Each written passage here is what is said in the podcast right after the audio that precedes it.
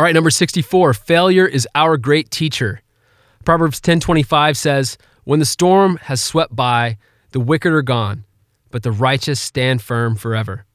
Fred DeVito is quoted as saying, "If it doesn't challenge you, it won't change you." The moment of failure, you have decision. You either let it define you or you let it inform you. Carol Dweck, a psychologist whose life work is the study of success and failure, talks about this decision. In her book Mindset, now famous and everyone's probably heard of it and many of you have read it, Dweck argues that there are two kinds of mental attitudes in the world the fixed mindset and the growth mindset. The fixed mindset is only concerned with the appearance of success or intelligence. The growth mindset, on the other hand, is actually interested in learning regardless of appearance. The implications of this distinction are huge. The fixed mindset avoids challenges because a failure would give the appearance of weakness or unintelligence.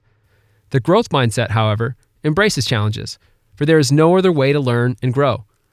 The fixed mindset gives up easily, again, because of how it might look to lose and fall short of a desired outcome.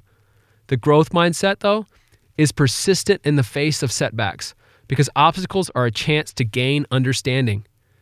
The fixed mindset sees effort as a waste of time. The growth mindset sees effort as the path to mastery.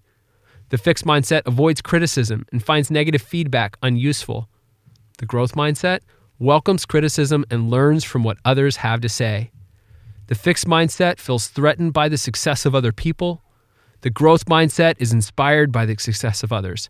There's a lot to learn when others succeed. Failure is never final, it's feedback. It is your great teacher. So you got beat. Okay, what can you learn from it? You're not getting any playing time. Why? How can you improve today to give yourself a better chance tomorrow? No matter what, if you learn from them, your failures are never final. Stay curious when things don't go your way. Receive the good with the bad and get better.